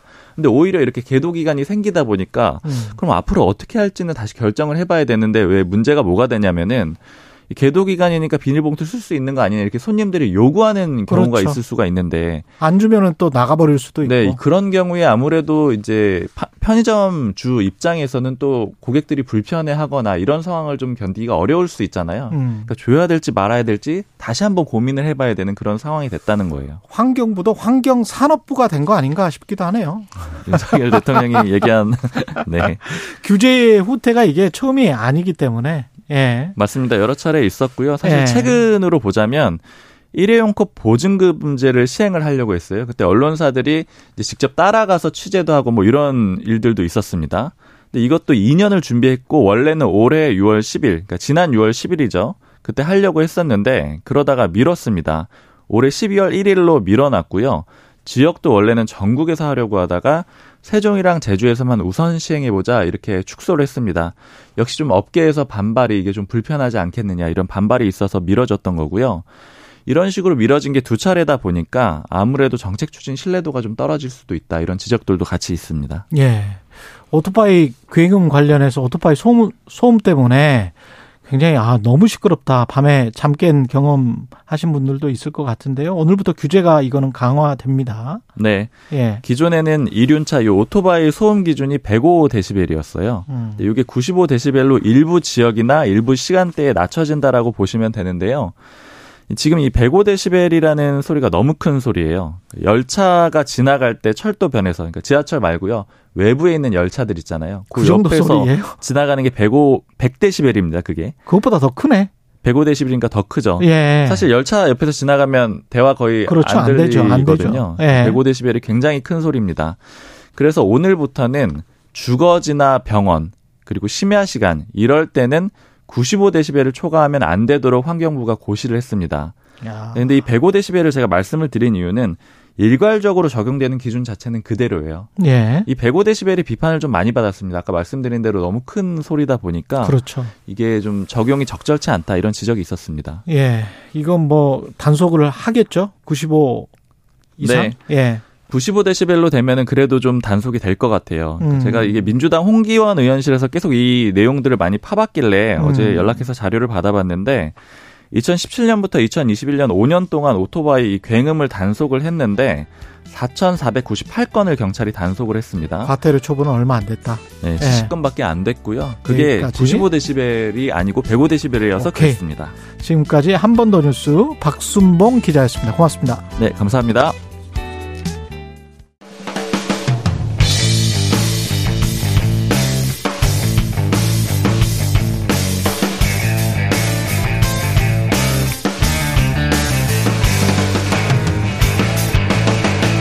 최경영의 최강 시사.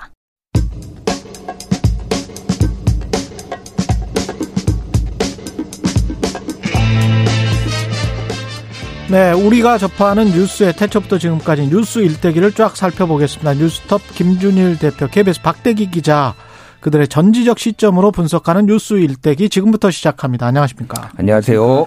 예, 이태원 대규모 압사 참사 관련 팩트 체크로 오늘은 진행을 하겠습니다. 어제 112 일단 신고 내역이 쭉 나왔잖아요. 예. 근데 경찰이 공개를 했는데 공개하지 않을 수가 없어서 공개를 했을 것 같습니다. 그렇죠. 예. 예, 뭐 정보 공개 청구를 하게 되면은 결국 언젠가는 공개가 될 텐데. 그렇죠. 11건만 공개한 게 좀 수상하긴 합니다. 왜냐하면 그것도 오히려. 예, 다른 예. 이제 언론 보도로 보면은 이 11건에 그치지 않고 훨씬 더 많은 이 신고가 있었는데 그 중에서 아마도 직접적으로 압사가 언급됐거나 그에 준하는 것만 보도를 한 것 같다. 그러니까 발표를 한 것 같아요. 음. 그 외에도 이제 수많은 신고가 있었던 것 같고요. 아, 이 신고 내용을 뭐 많이 보도를 접하셨겠지만은 너무 안타깝고 참사 무려 4시간 전에 그러니까. 이미 이런 사고 위험이 충분히 경고가 됐는데도 압사라는 단어가 나와버리잖아요. 이미. 예. 예. 그런데도 제대로 조치가 안 취해져 있고 그리고 이제 사고 현장에서 불과 1.5km 떨어- 떨어진 곳에서 어, 대통령실을 경호하기 위해서 1,100명 정도의 경찰 기동대가 있었다 이런 보도도 있는데요. 그런데 왜 여기까지는 조치가 안 됐을까? 뭐 이런 생각이 듭니다. 일단 그 112 신고 같은 경우에는 11건 같은 경우에는 압사를 거의 직접적으로 음. 언급을 하거나 단어로 언급하거나 그렇게 음. 해서 한 내용들만 11건인 거고 예. 그날 그 이태원 파출소에서 신고가 들어와서 처리한 것만 122건이라는 거예요. 이거는 경찰청에서 백브리핑 할 때 이제 직접 경찰이 언급을 한 거예요. 음. 거기에서 교통 불편이 49건이나 예. 돼요. 이 교통 불편이 대부분 상당수는 인원 통제 이런 예. 것들에 대해서 언급을 했으니까 실제로는 정말 더 많았다라고 추정을 할 수밖에 없는 거죠, 지금. 그러니까 계속 지금 지적되는 거는 일방 통행과 그다음에 차량 통제만 했어도 음. 사고가 네. 안 났을 가능성에 관해서 시민들이 계속 언급을 하는데 정부는 처음에 이야기한 게 뭐 규정이 없었다. 음. 법이 없었다. 뭐 이- 이렇게 지금 계속 변명을 했고 이상민 행안부 장관은 아니 뭐 그 경찰을 배치했어도 미리 막을 수가 없었을 것이다. 뭐 이렇게 이야기를 하니까 음. 이게 근데 이 112 신고 내역이랄지 그다음에 26일 동아일보 보도기는 합니다마는 26일에 이미 뭐 이렇게 많이 사람이 올 것이다라고 음. 자체적으로 회의를 했다는 거 아니에요? 회의도 하고 아예 보도 자료로 용산 경찰서에서 뿌렸어요. 그래서 하루 최대 10만 명, 사흘 동안 30만 명 정도가 올 거라고 얘기를 했고 이게 첫 신고자 같은 경우에는 지금 6시 34분. 그러니까 음. 참사가 나기 전에 한 3시간 40분 거의 4시간 전에 이제 전화를 해서 예. 경찰한테 정확하게 어디냐면은 이마트 24 해밀턴 골목 옆인데 여기가 바로 참사가 나고 그 앞에서 300명이 이제 깔린 데거든요. 거기가 위험하다라고 얘기를 했고 지하철 1번 출 구에서 사람들이 나와서 골목으로 올라가니까 여기 통제해야 된다라고 정확하게 지시를 했어요. 이거 요구를 했어요. 여기 이 지금 한국일보랑 인터뷰를 했는데 여기에서 이 인근에서 가게를 하시는 분이라고 합니다. 그러니까 네. 지형 지물에 대해서 정확하게 알고 어디가 포인트인지를 알고 경찰한테 요구를 했는데 경찰청에서 어제 브리핑할 때는 단순 불편 신고라고 생각을 해서 그렇게 처리를 했다라는 건데 이분은 112 신고를 이제 했는데 원래 종결이 되면은 문자를 받아야 되거든요. 종결됐습니다. 그렇죠. 예. 근데 여기 경찰에서는 우리 처리했습니다라고 했는데 종결 문자를 못 받았다라는 거예요. 종결 문자도 안 왔다. 안, 왔, 안 왔다라는 거예요. 그러니까 이거 자체가 지금 굉장히 심각한 문제예요, 지금. 그러니까. 예, 저도 예전에 112 신고를 해 봤는데요. 종결 문자는 정확하게 보내 주시더라고요. 예. 그게 이제 당연한 일인데 그렇게 안 됐고요. 아까 규정이 없어서 이거를 할 수 없었다라고 했는데 이 규정은 명확하게 딱 이- 있는 건 아니지만은 그 관련된 규정은 충분히 찾을 수가 있습니다. 이 경찰관 직무집행법 제5조를 보면요. 이 경찰관은 사람의 생명 또는 신체에 위해를 끼치거나 또 등등해서 어, 극도의 혼- 혼잡 이런 사태에 대해서는 다음의 조치를 할 수 있다. 이제 억류하거나 피난시키는 것이라든지 그다음에 위해를 방지하기 위해서 필요하다고 인정되는 다양한 조치를 할 수 있도록 규정이 돼 있고요. 음. 그 외에도 구- 재난안전법에 아예 국가와 지자체의 책무로 이렇게 지시를 하고 있습니다. 국가와 지자체는 재난이나 그 밖의 각종 사고로부터 국민의 생명, 신체 및 재산을 보호할 책무를 지고 어, 이 예방하고 피해를 줄이기 위해서 노력하여야 하며 신속 대응 복구하기 위한 계획을 수립 시행해야 한다 이런 규정들이 있거든요. 이 규정들을 보시면은 전체적으로 이런 재난에 대해서 모든 것을 사전에 준비를 하고 대처를 했어야 되는데 그런 관련 규정이 없어서 못했다. 이거는 어떤 책임 모면하기 위한 아주 이런 좀 그런 사- 수로밖에 생각이 안 되는 그런 상황입니다. 지금 예. 상황을 지금 월, 화, 수 이렇게 쭉 지나서 놓고 보니까 뭔가 정부, 경찰, 집권 여당, 대통령실, 행안부 전체적으로 여론을 어떻게 조성해 보려고 했던 그런 느낌이 지금 강하게 듭니다. 왜냐하면 나오는 팩트들을 보면 정부의 처음 말과는 너무 다른 거예요. 이게 예. 그러니까 지금 뭐 이제 박대기 기자가 설명을 했지만은 이건 말도 안 되는 얘기인 게 지금까지 그러면 주최 측이 없는 행사는 통제를 안 했냐라는 거죠. 설날 그러면은 뭐 추석 때 무슨 주최 측이 있어서 사람들이 이동합니까? 그러면 경찰하고 지자체가 나와서 다 통제하잖아요. 크리스마스 때 명동에 인파 나오면은 경찰 나와서 다 통제했잖아요. 그걸 뭐 무슨 주최 측이 있나요? 그렇죠. 그럼 뭐 다 단풍놀이 뭐 내장산에 단풍놀이 가면은 거기 사람들 통제 안, 합, 안 합니까? 그러니까 원래 주최 측이 없는 거는 오히려 당연히 지자체와 경찰이 해야 되는 걸로 모두가 알고 있었고 그렇게 모두가 지금까지 해왔는데 갑자기 음. 참사가 나니까 우리는 주최 측이 없으니까 이거를 매뉴얼을 만들어야 된다라는 걸 대안으로 내놓는 거 물론 뭐 명확하게 하는 건 좋습니다만은 네. 그거를 면피성으로 이렇게 얘기를 하면 안 되죠. 그래서 지금까지 일관되게 앵커께서 말씀하셨지만은 기존은 행안부 장관부터 해가지고 이거는 어떤 우발적인 사고다라는 쪽으로 지금 계속 가다가 이게 지금 어저께 다 사과했잖아요. 지금 그렇죠. 네, 행안부 장관, 오세훈 시장, 박희영 용산구청장 등등해서 다 사- 경찰청장까지 네. 사과한 이유가 112 신고가 이게 야당한테 넘어갔어요. 야당의 자료를 요구를 하니까 아. 야당 의원한테 넘어가니까 이거를 더 이상 어차피 공개될 거 공개될 거 그러면 사과를 해야 되겠다 이렇게 최소한 이- 뭐 이런 식으로 지금 된 거 아니냐라고 이제 추정을 할 수밖에 없는 거죠. 그것도 또 정치적인 행보로밖에 느껴지지가 않네요. 그러니까 이 사건 자체를 정치적으로 만들지 말라라고 거의 압박하듯이 윽박 지르듯이 그렇게 이야기를 했던 요인이 어떻게 보면 정책 참고 자료라고 이 지금 SBS가 단독 보도했던 10월 31일 이 문건에 담겨 있는 거 아닌가 싶어요. 여론 조성을 어떻게 어떤 식으로 정부에 유리하게 할지 어떤 식으로 입막음을 할지 이 생각만 하고 있었던 거 아닌가 그런 생각도 듭니다.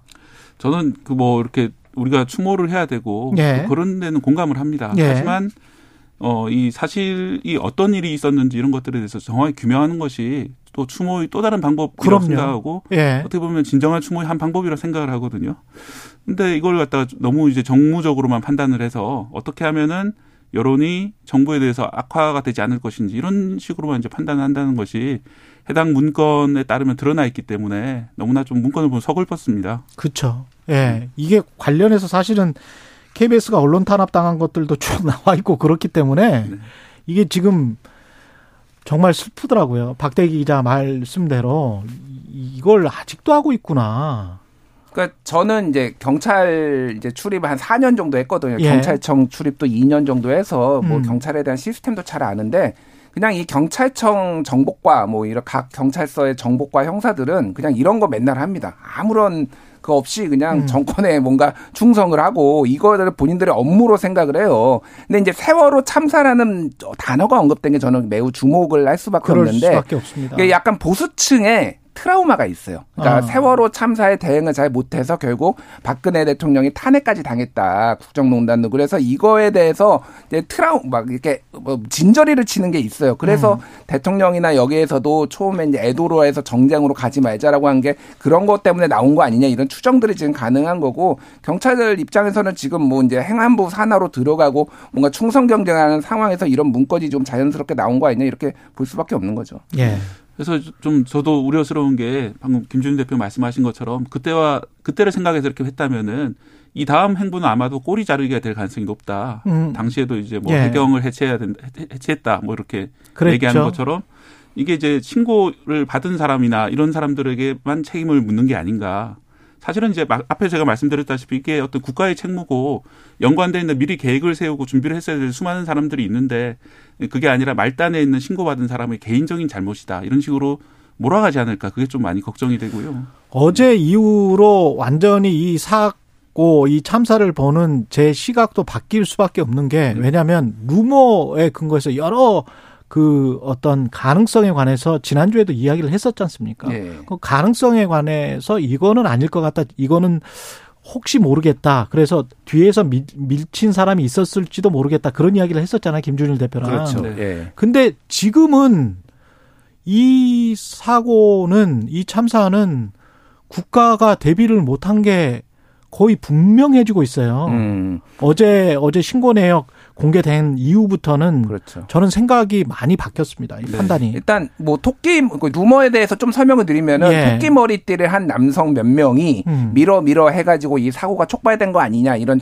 근처에 있었던 네. 제보자들에 있었고 그거를 경찰이 수사하겠다라고 했는데 토끼 머리띠 그 제보자가 스스로 밝혔는데 자기는 9시에 이미 자리를 떠나서 교통카드 찍은 내역까지 스스로 공개를 그렇죠. 했어요. 그랬더라고요. 그러니까 네. 이거는 이제 그리고 가장 문제는 대여섯 명이 뭐 밀어가지고 이런 참사가 나게 만든 이런 상황을 만든 거가 그렇죠. 가장 큰 문제지 누가 예. 밀었다고 지금 이렇게 책임을 묻는 거는 말이 안 되는 거고 그래서 아까 전에 그 제보자 천 신고자 음. 같은 경우에는 지하철 1번 출구에서 사람이 나오니까 여기를 통제해야 된다라는 얘기가 정확하게 했습니다. 지금 근데 지금 경찰하고 서울교통공사는 누가 지금 이거 무정차를 신고를 했네 늦게 했네 이거 가지고 지금 책임 미루기 서로. 지금 서로 논쟁을 벌이고 있거든요. 네. 그러니까 지금 말씀하셨듯이 꼬리 자르기 그리고 책임론이 자진을 했는데 번지는 거를 막기 위해 지금 책임 전가 지금 논쟁 싸움을 하고 있는 국면으로 지금 들어간 상황이에요. 말씀하셨던 이제 토끼 머리띠를 한 남성이 그 남성이 아니라 또 다른 남성일 수도 있다. 뭐 인터넷에 이런 음모도 음. 지금 나오고 있는데 설령 또 다른 남성이 있었다고 하더라도 하더라도 이 남성이 4시간 넘게 같은 장소에서 계속 뭐 밀고 다녔다는 건 좀 현실성이 떨어지거든요. 왜냐하면 신고가 4시간이나 이어졌잖아요. 그런 걸로 봤을 때는 이 남성 몇 명의 이런 행, 행위라기보다는 이 구조적인 문제가 더 커 보이는 게 지금 사실입니다. 그리고 이 관련해서 할로윈 뭐 외국 문화 이렇게 해서 뭐 폄하하시고 왜 갔냐 뭐 이런 식으로 댓글 다시는 분들 굉장히 많잖아요. 네. 이거는 아닌 것 같아요. 그러니까 그거는 예. 뭐 모르겠습니다. 그러니까 예. 저는 그게 굉장히 부적절하다 생각하는데 예. 어떤 세대 간의 문화를 좀 이해를 못 하시는 것 같아요. 왜냐면은 음.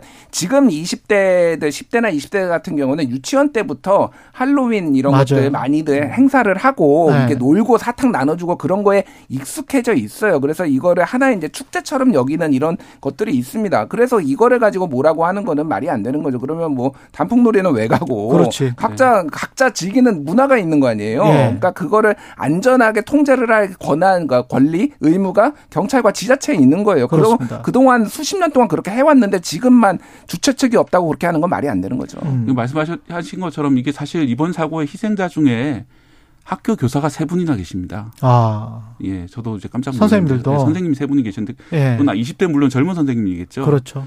근데 선생님이 세 분이나 있다는 거는 이게 아주 뭐 놀기 좋아하는 아주 일부의 그런 무리의 그런 하이 문화가 아니라는 거죠. 이거는 어, 젊은이들 젊은이들에게는 보편적인 문화. 보편적인 문화이고 예. 이 불건전한 음성적인 그런 문화가 아니었다는 거죠. 예. 근데 이제 마치 처음에는 그런 문화인 것처럼 이제 인식하는 사람들이 꽤 있었어요. 그러면서 네, 그렇죠. 그분들이 저도 그거는 아주 특, 특이한 좀 코스프레라는 걸 이제 그렇죠. 즐기는 이런 사람들만 가는 게 아닌가 생각을 잘못했는데 예.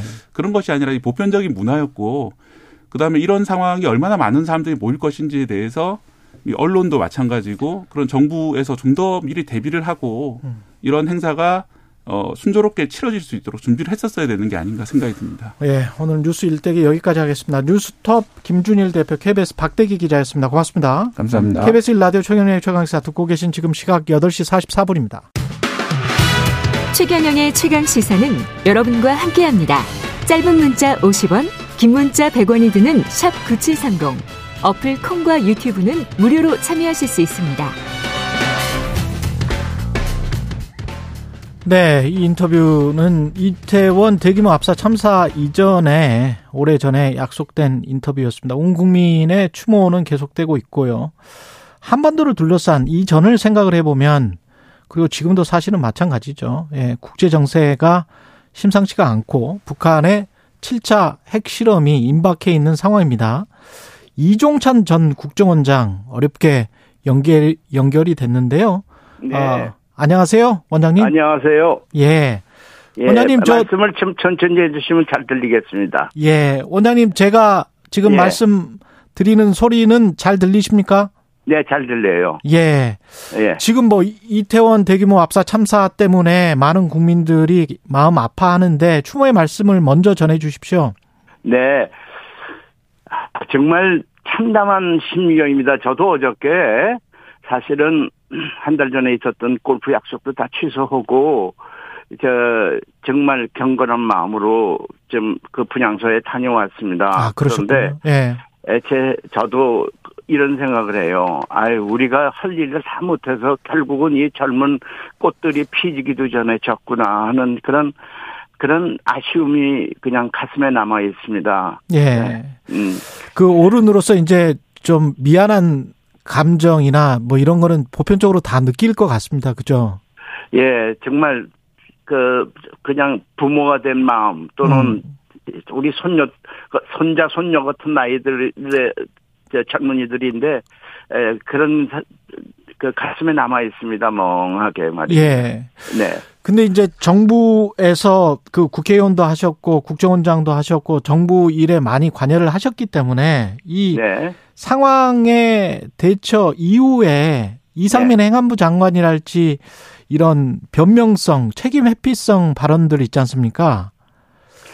예, 저도 좀 안타까운 생각이 들어요. 예. 그분들이 전부 저 밤을 샜다고 얘기를 들었는데 음. 이 사, 사건을 대처하기 위해서 밤을 샜다고 그랬는데 표현하는 방법은 조금 부적절했던 것 같습니다. 국민의 마음을 좀 어루, 아루만지는 그런 그런 인사부터 시작을 했어야 될 텐데 너무 이 현장 위주로만 얘기를 해서 국민들에게는 말이에요 생경스럽게 자꾸 들리거든요. 정말 진짜 사과하는 마음 정부에 있는 분들은 이 이런 때일수록 아 내가 과연 잘하고 있느냐 하는 것을 항상 생각하고 좀 겸손한 마음으로 임해줬으면 좋겠다는 생각이 들어요. 지금 그 이제까지 나온 어제는 그래도 이제 사과를 했습니다. 경찰청장, 행안부 장관 이렇게 용산구청장 사과를 했는데 그 이전에 보면 서로 간에 좀 책임 떠넘기기 같은 그런 느낌은 안 드셨어요?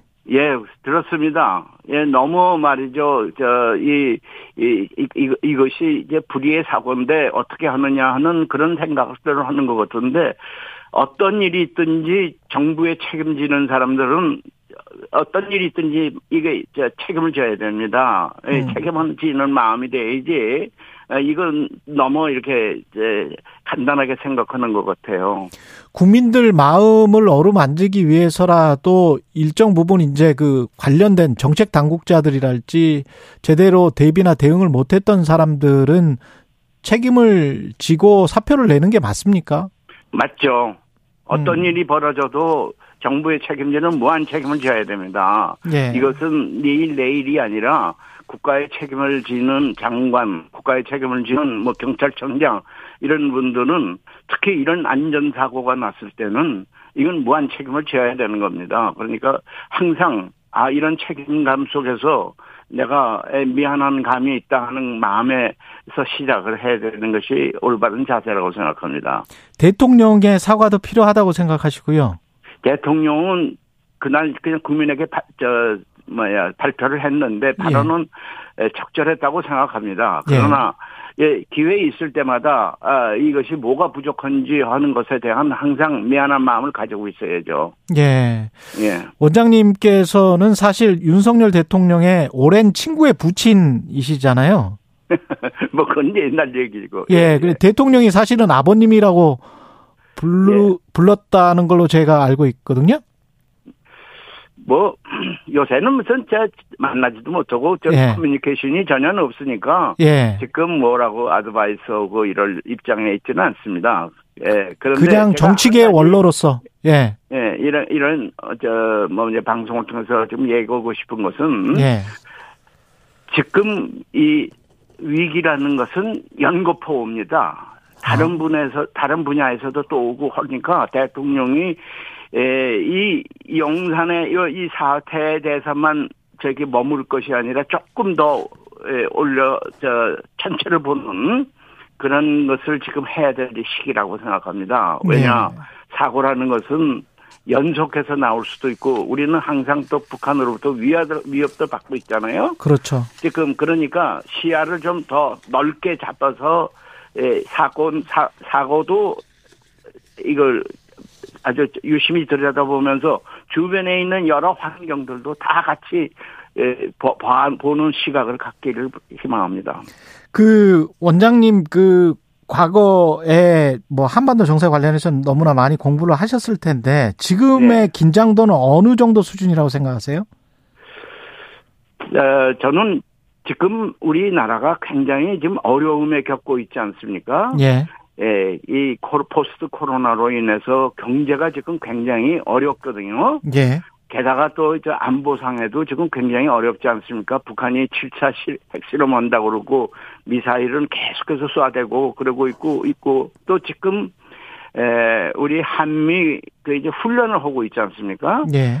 예, 이 훈련하는데 또 무슨 불의의 사고가 날지도 모르는 그런 에, 입장에 있거든요. 예. 그렇기 때문에 굉장히 알라트된 마음을 갖고 지금 예, 임해야 될 것이라고 지금 생각하고 있습니다. 핵무기랄지 뭐 전술핵의 배치, 상시 배치 이런 주장까지 나왔었잖아요. 예.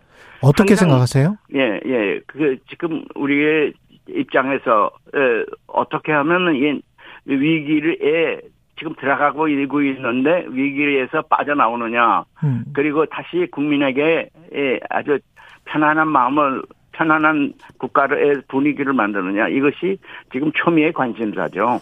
위기에서 빠져나오기 위해서는 대화나 뭔가 타협 모드나 평화 국면 조성이 필요할 것 같은데 예. 핵무기로 저쪽에서 뭐 어떻게 하면 우리도 어떻게 할 수 있다 이런 그 스탠스로 가는 거는 예, 이것을 국민이 좀 생각했으면 좋겠습니다. 예. 어떤 정권이 들어서도요. 예. 초기에는 북한에서 굉장히 위협적으로 대응했습니다. 김대중 대통령 때도 마찬가지고 또 그 후에 어떤 대통령도 초기에는 굉장히 이 파워 뭘 테스트하기 위해서 굉장히 위협적으로 했는데 이것이 어느 정도 지내가면 대화 국면에도 들어가고 조금 더 예, 우리 하- 하는 것에 따라서 이게 사태가 바뀌어지는데 지금은 북한이 우리에게 굉장히 위협적인 태도로 나오는 시기라고 생각합니다. 아. 여기에 일희일비할 필요가 없다고 생각합니다. 이것 또 하나의 전략적인 포석이라고 생각하면 될 것 같습니다. 그러면 그런 시기에는 그 지금 말씀하시는 거는 좀 거리를 두고 무대응하는 게 낫습니까? 그렇죠. 거리를 두고 판단을 하고 음. 또 대응을 할 때 너무 자극적인 대응을 할 필요가 없고 우리는 항상 평화를 사랑했던 사람들답게 예. 평화 공존을 주장하는 사람답게 행동하는 것이 좋겠다고 생각합니다. 그러면 최근에 그 북한 인권 결의안 공동 제안국으로 우리가 참여하기로 했거든요. 유엔 총회. 네. 이거는 남북 관계에 미칠 영향은 어떻게 생각하세요? 어, 물론 저 남북 관계에 다소 북한이 섭섭하게 생각하고 뭐 강경하게 대응할 수 있겠죠. 그러나 우리는 우리 나름대로의 페이스를 잃어서는 잊어서는 잃어서는 안 됩니다. 에, 저는 문재인 대통령 정부 때 에, 후반기에 들어가서 자꾸 페이스를 잃어버려고 국제사회로부터 자꾸 이, 예, 이탈이 됐는데 따돌림을 받는데 그렇게 만들면 안 됩니다. 북- 국회 국제사회와 공동 보조를 취해서 가면서 또 북한을 달래는 건 달래는 대로 가는 이런 양면성이 있어야 된다고 생각합니다. 예. 국제사회와 보조를 맞춰서 가려고 하는데 그 국제사회가 지금 미중 갈등으로 굉장히 네. 좀 첨예하게 대립을 하고 있는 이런 상황이잖아요. 네. 그렇게 될때 우리 그래도 예. 우리의 헌법적 가치가 있지 않습니까? 예, 예. 예, 윤 대통령이 항상 얘기하는 것은 외교라 하더라도 우리의 헌법적 가치를 에, 그대로 지키게 나가겠다 하는 뜻이거든요. 예. 그러니까 사실은 우크라이나에서의 전쟁이라든가 또는 이제 여러 가지 그 위험 요소에 있어서 우리의 헌법적 가치를 볼 때아 에, 아니다 할 때는 당당하게 우리의 목소리를 내야 된다고 생각합니다. 예. 예. 설사 그렇게 해서 한반도 신냉전 체제가 확고하게 굳어지더라도 어쩔 수 없다. 신냉전 시대에 들어간다는 것은 예. 지금 우리가 자- 자칫 잘못하면 에, 러시아라든가 또는 저 중국이라든가 음. 또 거기에 휩쓸려서 북한이라든가 이것을 적대적 관계로 만든다는 것을 신냉전이라고 그러지 그렇죠. 않습니까? 예. 그걸 우리는 신냉전 자체를 인정할 필요가 없죠. 아, 예, 인정할 우리는 필요는 없다. 다 같이 잘 지내는데 예. 음. 이 국제 세계 평화에 흠이 간다든가 또는 헌법적 가치에 어긋난다고 할 때는 우리가 우리의 에, 입장을 분명히 하자는 뜻이지. 딱 그 정도만, 신냉전 예. 자체에 우리가 어느 한쪽에 쓴다는 것은 저는 이제 그거는 아니라고 생각합니다. 그러니까 기본적인 인권이랄지 그런 것만 강조를 예. 하자. 그런 예, 말씀이시네요. 예, 예. 여야 협치를 위해서 마지막으로 딱 한 말씀만 해 주실 수 있어요? 네, 말씀하세요. 앞으로? 예. 예. 예. 저는요, 윤, 예, 윤석열 대통령이 지금까지 잘하고 있다고 생각합니다. 외교적으로도 우리의 자세가 흐트러지지 않게, 예, 한쪽에서는, 예, 한미를 하면서 우리 안보를 튼튼히 하면서 또 한편으로는 평화를 얘기하고, 그러니까 이 안보와 평화가 이게 다른 게 아닙니다. 안보가 튼튼하면 평화가 그만큼 에, 굳건하게 유지가 될 수가 있는 겁니다. 그러니까 이 현재의 베이스를 조금 더 에, 알겠습니다. 만약에 넓게 보면서 예. 에, 이렇게 이- 가는 것이 이종찬 전 국정원장이었습니다.